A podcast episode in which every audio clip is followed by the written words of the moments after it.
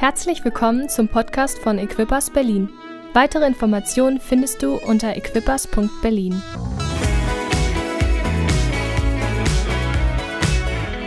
Im Moment beschäftigen wir uns aber mit diesem Thema ähm, ein Herz für sein Haus. Und ich spreche so ein bisschen darüber, was für ein Herz in unserem Haus hier auch vorzufinden sein soll oder was Gott in unserem Herzen tun muss, damit wir immer wieder so aus unserem Inneren etwas rausfließen lassen können und dieses sichtbar wird in unserem Haus und in unserem Leben.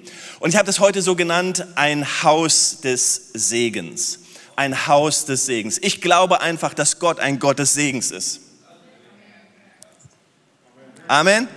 Ein Gott wir haben einen Gott des Segens. Gott liebt es zu segnen. Und segnen bedeutet immer, etwas Gutes auszusprechen, bedeutet etwas, äh, sich hinter jemand zu stellen, etwas Gutes zu proklamieren über jemand. Das, das ist unser Gott. Und wenn Gott hier wäre, dann würden wir sagen, wow, das ist ein, das ist ein Haus des Segens. Gott ist in seinem Haus. Und wir wollen, dass das einfach durchkommt. Nicht nur ähm, dadurch, dass wir sagen, dass Gott hier ist, aber weil wir hier sind, weil du hier bist, ist dies ein Haus des Segens. Weil du bist ein Segen durch das, was Gott in deinem Leben getan hat. In Römer 15, Vers 13 steht, der Gott der Hoffnung aber erfülle euch mit aller Freude, allem Frieden im Glauben, damit ihr überreich seid in der Hoffnung durch die Kraft des Heiligen Geistes. Ich liebe einfach diese, wie soll man sagen, dieses, dieses, nicht Übertreibung, aber einfach dieses, nicht nur so, dass ihr ein bisschen Hoffnung habt, ein bisschen davon habt, sondern, komm mal, die Bibel sagt, dass wir überreich sein sollen, dass wir gefüllte Gefäße sein wollen, dass Gott möchte, dass unsere Gefäße überfließen. In der Basisbibel steht es so, diese Hoffnung kommt von Gott. Er erfülle euch in eurem Glauben mit lauter Freude und Frieden. So soll eure Hoffnung über alles Maß hinaus wachsen durch die Kraft des Heiligen Geistes. Und das soll sichtbar werden. Sichtbar werden in unserem Haus. Dies ist ein Haus des Segens, aber dein Leben und mein Leben darf so ein Leben sein, dass die Hoffnung überreich ist in uns. Dass wir sagen, wow, in uns ist Hoffnung, in uns ist Zuversicht. Und in dieser Zeit, in der wir im Moment leben, oder? Wenn irgendwas nötig ist in dieser Welt, in dieser Stadt, dann ist es doch Hoffnung und Zuversicht dann ist es doch, wow, wir, wir glauben an einen guten Gott, der gute Gedanken hat, gute, und hier, schaut euch an, Jeremia 29, 11, denn ich kenne die Gedanken, die ich über euch denke, spricht der Herr, Gedanken des Friedens und nicht zum Unheil, um euch Zukunft und Hoffnung zu gewähren. Es geht darum, dass wir die Gedanken Gottes erfassen. Hier die Gedanken Gottes erfassen. Und Gottes Gedanken in unserem Leben sind immer geprägt von Hoffnung und Zuversicht. Wenn du Gott fragst, Gott, was sind deine Gedanken? Dann sagt Gott nicht, ja, ich habe heute nicht so gute Gedanken. Also heute geht's mir nicht so gut und wenn ich so über dein Leben nachdenke und deine letzte Woche war nicht so gut, irgendwie so ist nicht so gut. Nein, wenn du Gott fragst, wird er immer sagen, Jürgen, die Gedanken, die ich für dein Leben habe, ist Hoffnung. Die Gedanken, die ich habe für dich, ist Zuversicht. Die Gedanken, die ich für dich habe, sind positiv. Die Gedanken für dich, die ich habe, ist Durchbruch. Die Gedanken, die ich für euch als Kirche habe, sind gute Gedanken, sind Gedanken der Hoffnung, der Zuversicht. So ist unser Gott. Und diese Gedanken müssen wir immer wieder erfassen. Weil manchmal durch Umstände in unserem Leben, weil Dinge nicht so sind, wie wir sie uns vorstellen, dann denken wir, dass Gott so ist wie unsere Umstände. Manchmal denkst du, dass Gott so ist wie dein Umstand. Du bist enttäuscht von dem Umstand. Und dann denkst du, wow, Gott, du enttäuscht mich. Wir denken, dass der Umstand etwas zu tun hat mit unserem Gott. Aber der Umstand widerspiegelt nicht deinen Gott, sondern er widerspiegelt nur deinen Umstand. Er widerspiegelt nicht die Gedanken Gottes. Deswegen geht es darum, in unserem Leben immer wieder die Gedanken Gottes zu erfassen. Und zweitens müssen wir die falschen Gedanken in unserem Leben gefangen nehmen. Ein wichtiger Prozess, oder? 2. Korinther 10, Vers 5. Ich hasse Uhren manchmal. Ich habe so viel heute.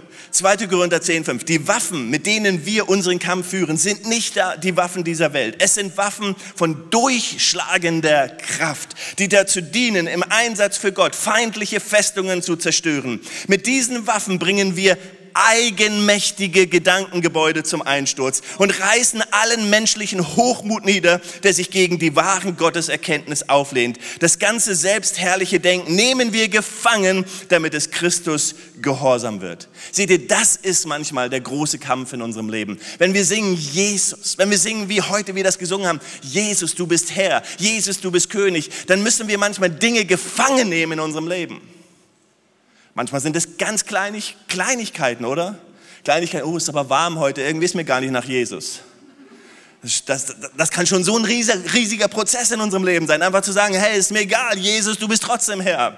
Du bist trotzdem König. Oder wir waren irgendwie genervt. Irgendwas hat dich am Frühstückstisch genervt. Oder irgendwas in der U-Bahn, in der S-Bahn oder im Verkehr. Geht mir meistens so, wenn ich im Berliner Verkehr unterwegs bin. Muss ich immer Buße tun, wenn ich angekommen bin. Jesus. Come on, Jesus, der über allem steht.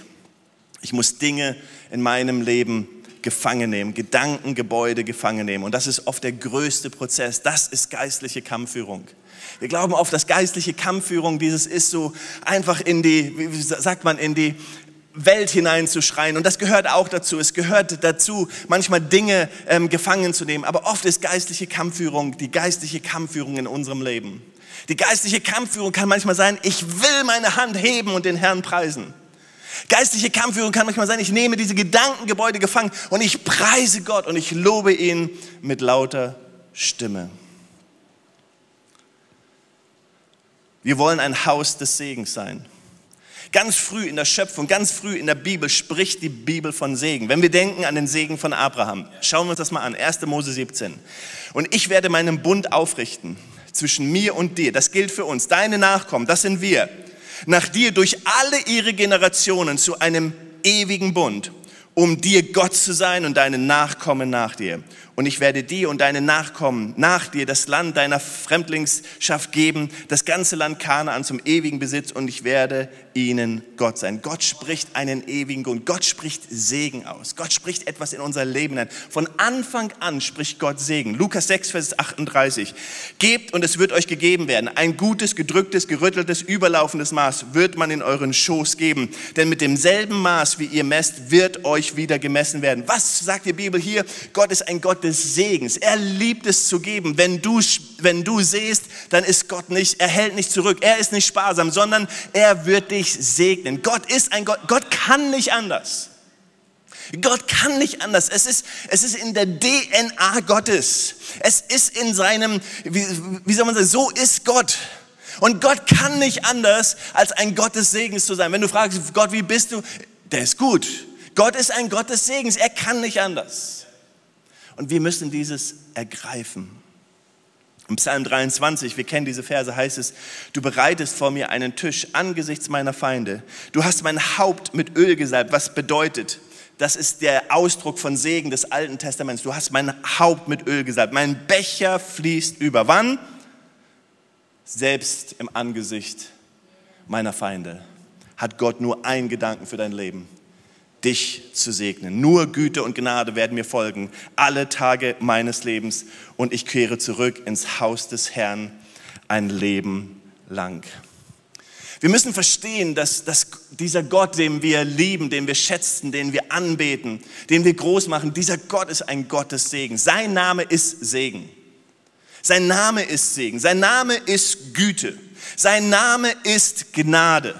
Dieser Gott liebt es, und wir möchten, dass, und, und letztendlich, dass diese DNA ein Teil unseres Herzens wird. Dass wenn Menschen uns begegnen, uns ganz persönlich, dir und mir persönlich begegnen, dass sie sagen, wow, ich spüre etwas von dieser Güte. Ich spüre etwas von dieser Gnade. Ich spüre etwas von diesem Herzschlag Gottes. Und wenn man dann in eine Kirche kommt, was ja eigentlich nur ein Ausdruck davon ist, dass es ganz viele der Menschen sind, die das verstanden haben, wie Gott ist. Und dann auf einmal merkt, da kommt so eine ganze Gruppe zusammen, die alle so ticken, dass Gott ein guter Gott ist, dass Gott ein Gott des Segens ist, ein Gott der Zuversicht ist, ein Gott mit guten Plänen ist. Dann denkt man, was ist das für eine Crowd? Was ist das für eine Gruppe von Menschen, die einfach nur begeistert sind von dieser Güte Gottes? Ich weiß, ihr kämpft alle mit der Wärme heute. Ähm, Geht doch nichts über einen Schluck Wasser, wenn es so warm ist. Ne?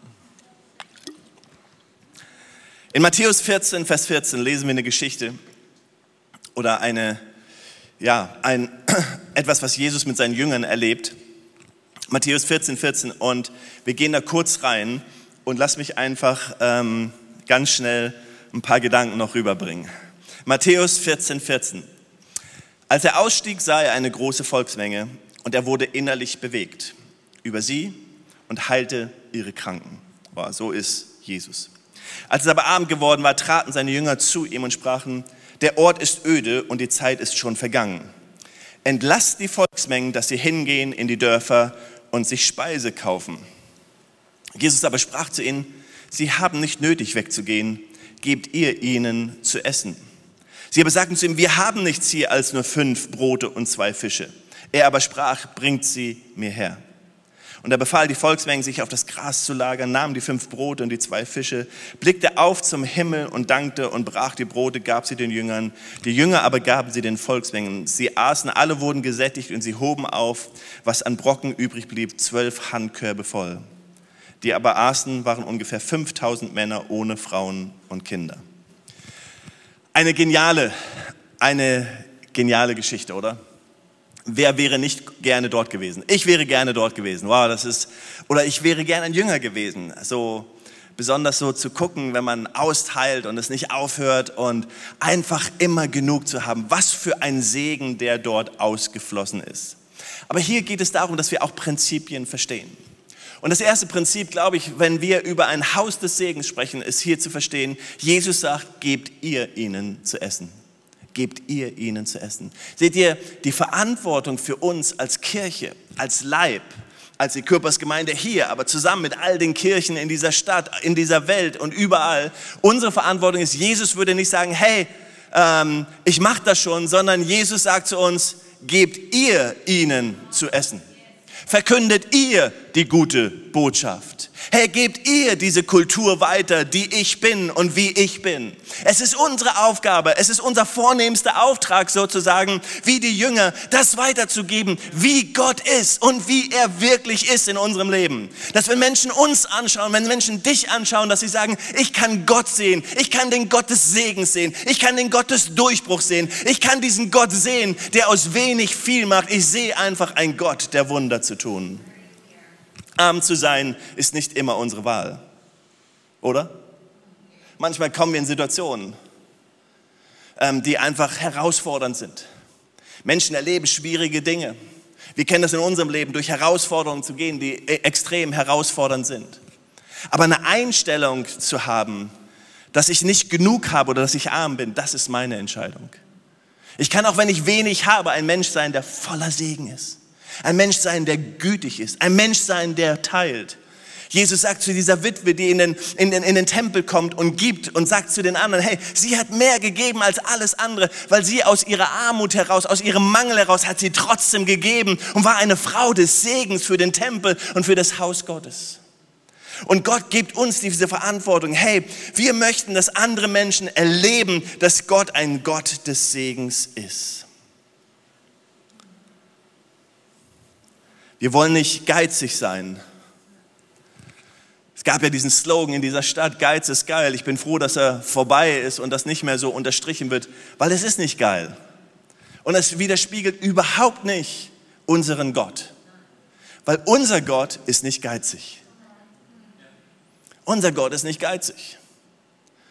Und manchmal kann man in Kirchen kommen und man glaubt, der Gott ist nicht geizig, aber die alle hier drin sind geizig. Aber das wollen wir nicht, oder? Überfluss. Mehr zu haben. Mehr mitzubringen. An den anderen zu denken. Mehr zu geben, als erwartet wird. Mehr Freude auszustrahlen, als erwartet wird. Mehr als alles andere, wie, wie, soll man sagen, oder alles andere zurückzuhalten und sagen, hey, ich bin einfach jemand, der gibt und mehr ähm, als erwartet wird, auf den anderen zugeht gebt ihr ihnen zu essen. Wir wollen ein Haus des Segens sein. Und ich glaube, das ist unser Auftrag. Das ist unter anderem unser Auftrag, zu sagen, wie Jesus das gesagt hat, Herr, gebt ihr ihnen zu essen, dass wir merken, hier ist genug Speise. Hier ist mehr als genug. Hier ist das, was wir brauchen. Und ich hoffe, wenn du Gast hier bist, dass du das spürst, dass du das merkst. Ähm, auch durch Corona. Manche Sachen können wir nicht machen, aber das hält uns nicht ab, trotzdem gastfreundlich zu sein. Wir wollen gastfreundlich sein. Es muss rauskommen aus all unseren Poren unseres Daseins, einfach zu sagen, hey, wir lieben es, wie Jesus auf Menschen zuzugehen, sie willkommen zu heißen und zu sagen, dies ist ein Haus des Segens. Aber hier ist das Zweite. der Segen zeigt immer auf die Quelle des Segens. Der Segen in unserem Leben zeigt immer auf die Quelle. Hey, die Gefahr ist, dass wir so gesegnet sein sind, dass wir auf einmal vergessen, wer uns gesegnet hat. Dass wir auf einmal den loslassen, der uns gesegnet hat. Aber die, der Segen soll immer auf die Quelle des Segens zeigen. Gott hat nichts gegen Reichtum. Gott hat nichts gegen Reichtum. Ja, wenn Leute meinen, ähm, Gott, nein, Gott liebt es, dass, dass Menschen reich werden. Gott möchte, dass du reich wirst. Nicht unbedingt, dass du ein Superreicher wirst, aber Gott möchte, dass du Schritte gehst, dass du sagst, Gott segnet mich und Gott segnet mich und ich gehe einen Schritt weiter und jetzt geht es mir besser und wenn ich mal einen Schritt zurückgehe, dann preise ich Gott immer noch, aber Gott möchte, dass es mir besser geht, dass ich ein Leben des Segens lebe, aber immer so, dass ich zurückschaue und sage, aber ich segne den oder ich preise den, der mich segnet. Immer so. Wir als Gemeinde, wir wollen den segnen, wir wollen den preisen, wir wollen zu dem jubeln, der uns gesegnet hat. Und wenn wir zurückschauen, die letzten zwei Jahre, wir haben so viel Grund, Gott zu preisen, Gott zu loben, Gott zu danken, Gott zu feiern, weil Gott so viel getan hat in unserem Leben. Wir lieben den Segen. Wir lieben den Segen und wir lieben den, der den Segen gibt. Und wenn wir gesegnet sind, wollen wir uns nicht auseinanderreißen lassen in uns und auf einmal das lieben, ähm, was Mammon heißt, was Geld heißt. Wir wollen nicht auf einmal anfangen, irgendwo hin und her gerissen zu sein.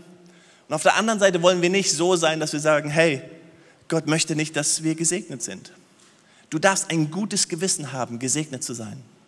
Du darfst ein gutes Gewissen haben, ein schönes Haus zu haben. Du darfst ein gutes Gewissen haben, ein schönes Auto zu fahren. Du darfst ein gutes Gewissen haben, einen schönen Urlaub zu machen. Du darfst ein gutes Gewissen haben, dich zu verwöhnen, deine Frau zu verwöhnen und deine Kinder zu verwöhnen. Und es ist so wichtig, dass wir das predigen, weil so ist unser Gott. Gott liebt es, dass wir das tun. Was er nicht liebt ist, wenn uns das wichtiger ist als er. Dann liebt er es nicht mehr. Wenn mir das Haus wichtiger ist, als das Gott das zu geben, was ihm gehört. Dann ist das Haus nicht mehr ein Haus des Segens, sondern steht in Konkurrenz mit dem, was Gott will. Wenn, wenn mir das Auto oder mein Urlaub oder andere Dinge auf einmal so wichtig sind, dass ich auf einmal das vergesse, was Gott wichtig ist. Und deswegen, unser Segen soll immer auf den schauen oder auf den zeigen, der segnet. Und Gott ist der, der segnet. Er liebt es zu segnen. Er liebt es, dass es dir gut geht. Er liebt es, wenn du in deinem Liegestuhl im Urlaub bist und da liegst und einfach sagst, danke Gott, dass du mich segnest. Danke Gott, dass es mir gut geht. Und wenn du dann sagst, wow, und ich habe noch ein bisschen übrig und ich kann jemand anders segnen, der, dem es nicht möglich ist, wow, dann kommt noch mal so ein Segen auf dein Leben und dann wird es alles so, wow. Seht ihr, wir haben oft ein Armutsdenken. Wir haben oft so ein Denken, wo wir glauben, Gott liebt es, dass das alles so wenig ist, dass es geizig ist. Die Kirche kann das alte Sofa haben, das alte Klavier und so, wenn man reinkommt, dass man denkt, wow, da, da ist nicht, nein, Menschen dürfen Segen erleben. Wow, schauen umher und sagen, wow, die Kirche ist gesegnet. Wow, da sind Menschen, die sind gesegnet. Aber nicht egoistisch, nicht auf sich selbst bezogen. Dies ist ein Haus des Segens. Wir sind gesegnet, damit wir ein Segen sein können. Gebt ihr ihnen zu essen. Gott segnet dich. Gott möchte dich segnen. Gott möchte dich überschütten. Gott möchte dich überhäufen. Gott möchte, dass dein Becher überfließt, damit du ein Segen sein kannst und jemand anders segnen kannst. Wie kannst du ein Segen sein? Wie kannst du jemand anders unterstützen? Wie kannst du jemand anders etwas zu essen geben? Wie kannst du jemand anders finanziell unterstützen, wenn du nichts hast? Nein, Gott möchte dich segnen. Gott möchte, dass dein Becher überfließt damit du ein Segen sein kannst.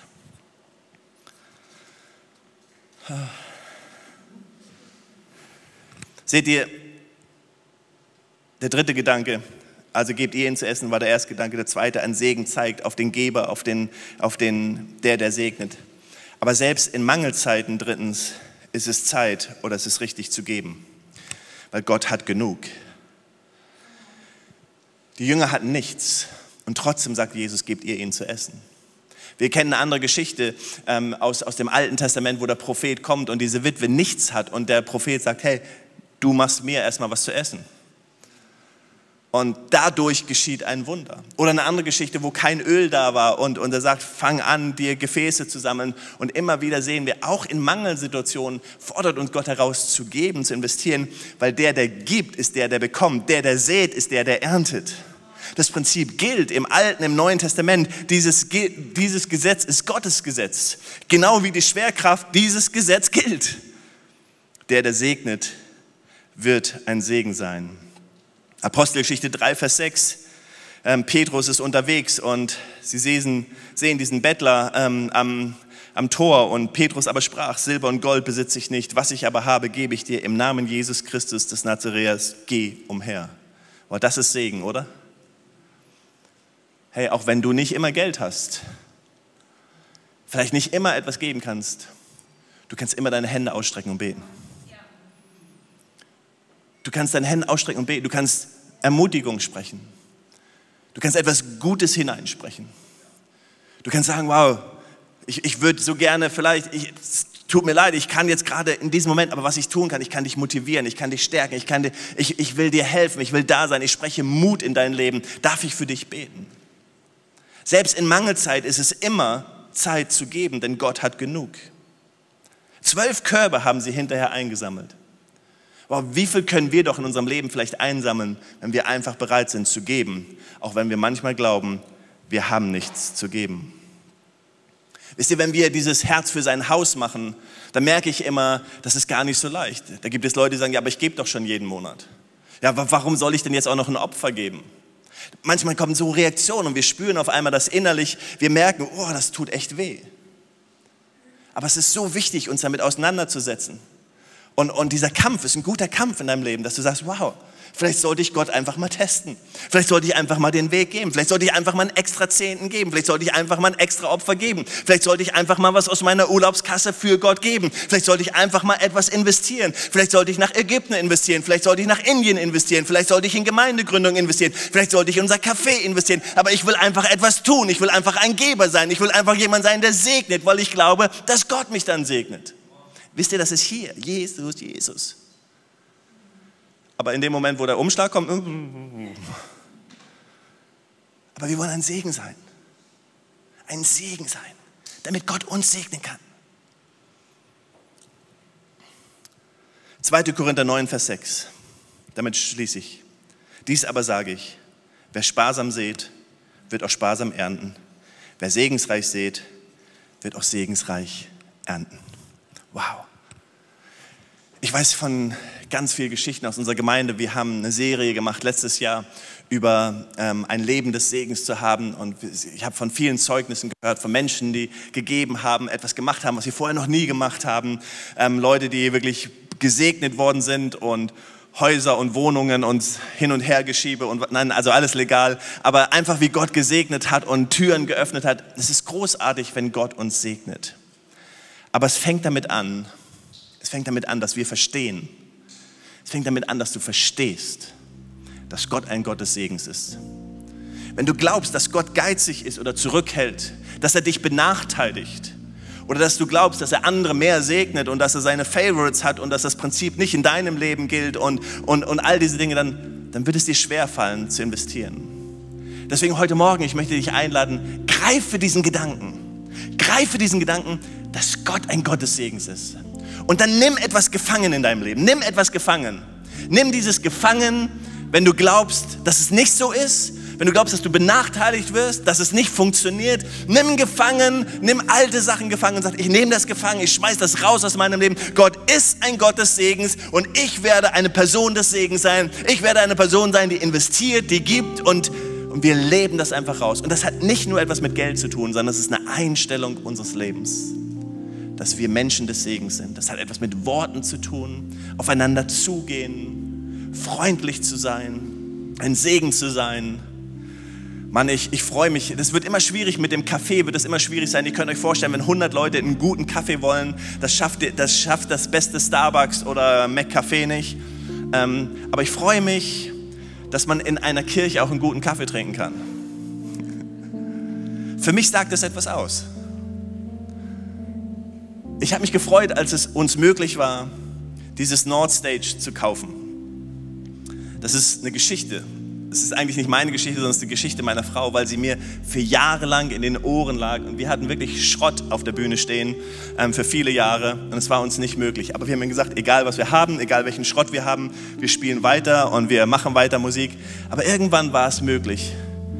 Und es ist eines der besten Klaviere, die es gibt. Und es drückt etwas aus. Wir wertschätzen unsere Musiker. Die dürfen mit guten Instrumenten spielen. Und es drückt etwas aus. Wow, dieses Haus ist ein, ein Haus des Segens. Und so möchte Gott dich segnen. Nimm das, Gott möchte dich segnen. Er hat etwas Gutes für dich, damit du ein Segen sein kannst. Hey, Gott möchte, dass wir alle ein Segen sind. Für unsere Nachbarn, für unsere Freunde, für unsere Arbeitskollegen. Ähm, das wollen wir sein. Weitere Informationen findest du unter equippers.berlin.